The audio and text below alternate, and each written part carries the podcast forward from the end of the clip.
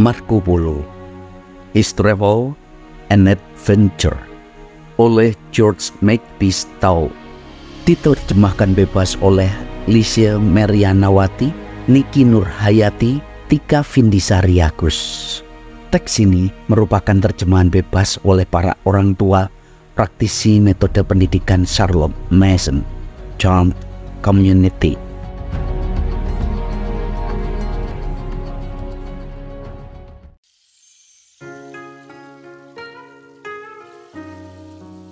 Bab 11 Marco Polo di Timur Laut Minggu 21 Pagi hari di suatu musim panas Marco menginjakan kaki untuk pertama kalinya di atas sebuah kapal oriental. Ia sekali lagi berada dalam suatu perjalanan yang sebagian besarnya adalah melewati lautan. Ia memperhatikan kapal yang ditumpanginya. Tampak unik, tak sehalus kapal buatan Eropa. Tetapi bukan berarti bahwa kapal itu tidak nyaman, aman, dan praktis. Kapal ini sepertinya terbuat dari kayu cemara dan hanya memiliki satu geladak. Marco berjalan-jalan di atas kapal sambil memperhatikan setiap bagiannya. Dia mengamati bahwa ruang di bawah geladak dibagi menjadi kurang lebih 60 kabin. Sangat sesuai, nyaman, dan lengkap dengan perabotan. Kabin ini sebagian besar digunakan untuk tempat istirahat di kapal itu terdapat satu kemudi dan empat tiang. Di dalam palka terdapat sejumlah bagian yang terbuat dari papan yang sangat tebal dan kedap air. Sehingga jika kapal mengalami kebocoran di salah satunya, barang dapat dipindahkan ke bagian yang lain yang tidak dapat ditembus air dari lapisan yang pertama. Dia mendengar cerita bahwa tidak jarang kapal dihantam begitu keras oleh paus di bagian bawah kapal. Jika terjadi kebocoran, air dialirkan ke saluran sumur sehingga air dapat keluar lagi. Kapal itu dibangun dengan sangat kuat. Papan-papannya tebal, disatukan dengan paku yang kokoh dan diplester tebal. Tetapi tidak diberi resin. Orang Tartar tampaknya masa bodoh dengan penggunaan itu. Kapal itu digerakkan dayung, masing-masing dipegang oleh empat pelaut.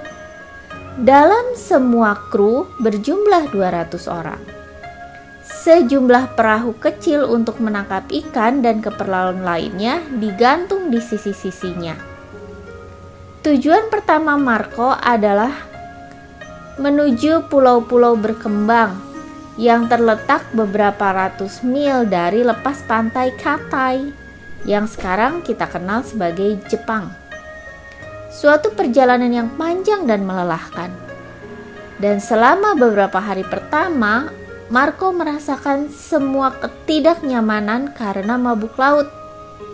Setelah pulih, dia baru dapat mulai menikmati transit laut dan menatap dengan penuh minat pada banyak kapal yang lewat dan melintas di depan kapalnya yang terlihat begitu asing.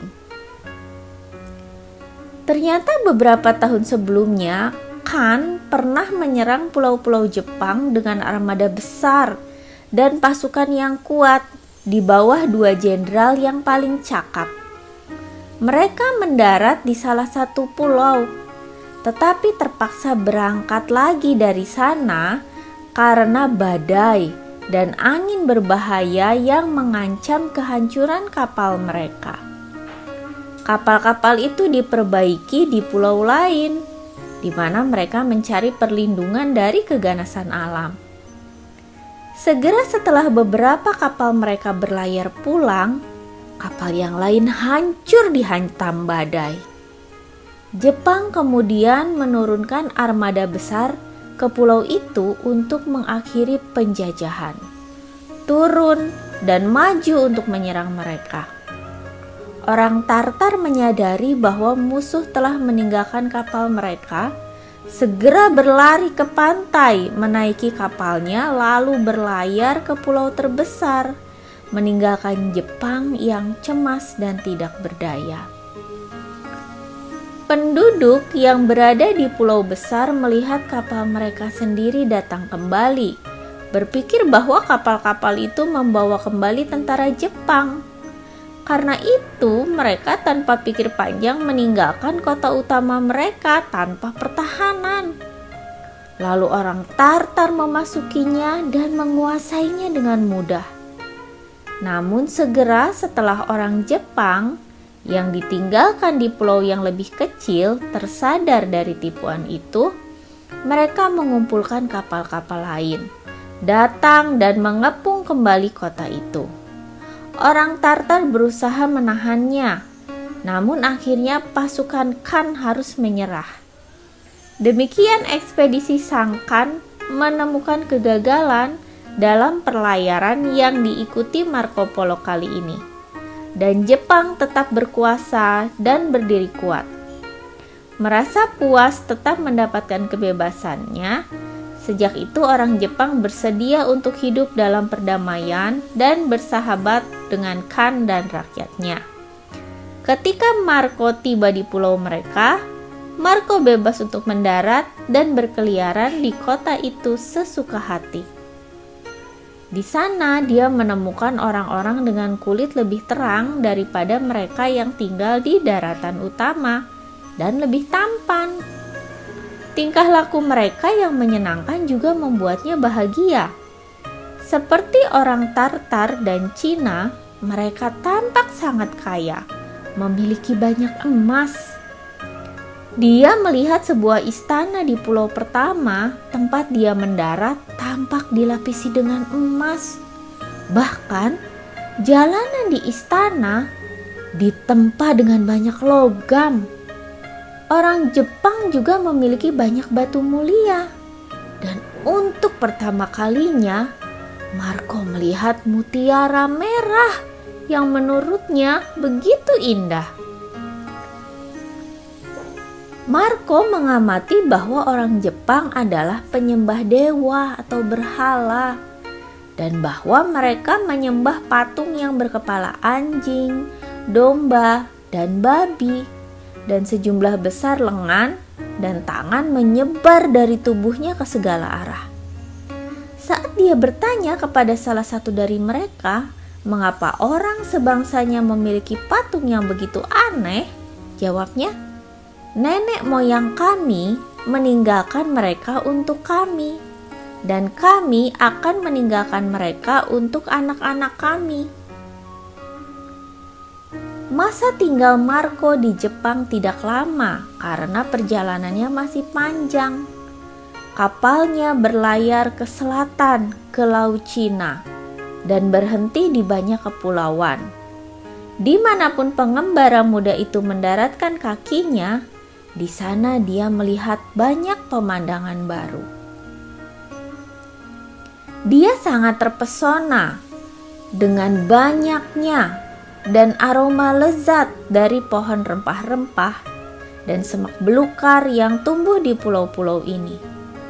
Dan juga dengan kelimpahan emas dan logam mulia lainnya yang ada di mana-mana.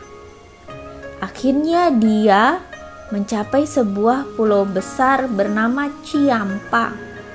Mungkin salah satu kepulauan Parasel yang diperintah oleh seorang raja yang membayar upeti kepada Khan.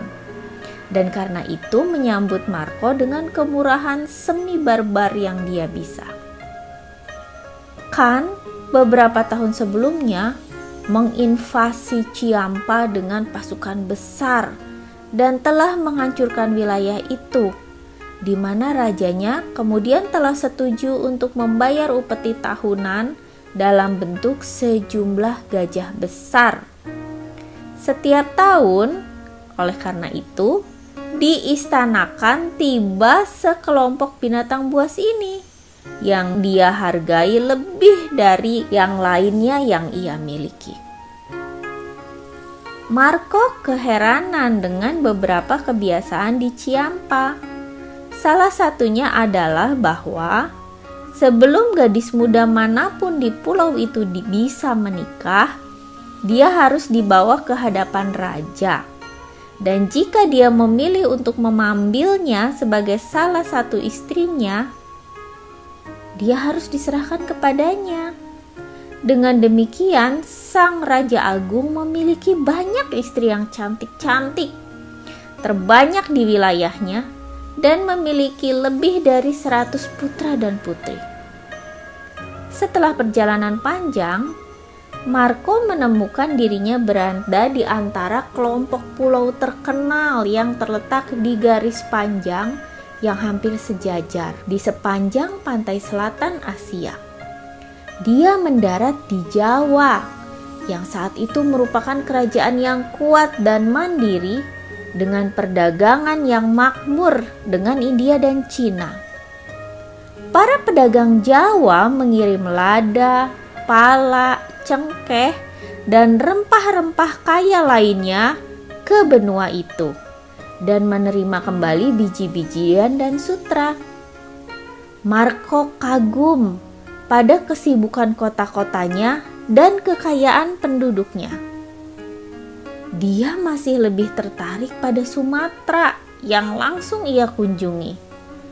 Baginya, tampaknya Sumatera lebih kaya dalam perdagangan dan hasil alam. Di beberapa bagian pulau, dia menemukan orang-orangnya masih liar dan primitif. Saat tinggal di salah satu pedalaman, dia menyaksikan perburuan gajah liar sebagai hiburan. Badak di sana adalah hewan yang terbesar dan paling ganas yang pernah dilihatnya. Memiliki tanduk hitam besar di tengah dahi mereka, dan dalam berbagai aspek memiliki bentuk yang menakutkan. Di sana juga dia melihat kerak dengan segala bentuk, ukuran, dan warna yang ia amati dengan senang karena kelucuannya saat bermain di antara cabang-cabang pohon hutan. Di Sumatera, Marco mengamati beberapa mumi yang konon adalah mumi dari ras manusia kerdil yang tinggal di India. Namun, saat memeriksa mereka dengan cermat, dia dapat mendeteksi bahwa itu sesungguhnya monyet yang diawetkan. Monyet-monyet itu ditangkap, dikuliti, dan dicukur. Kemudian, anggota badan mereka ditekan sedemikian rupa sehingga menyerupai tubuh manusia dan kemudian dimasukkan ke dalam wadah, lalu dijual kepada orang-orang yang mempercayainya sebagai manusia kerdil.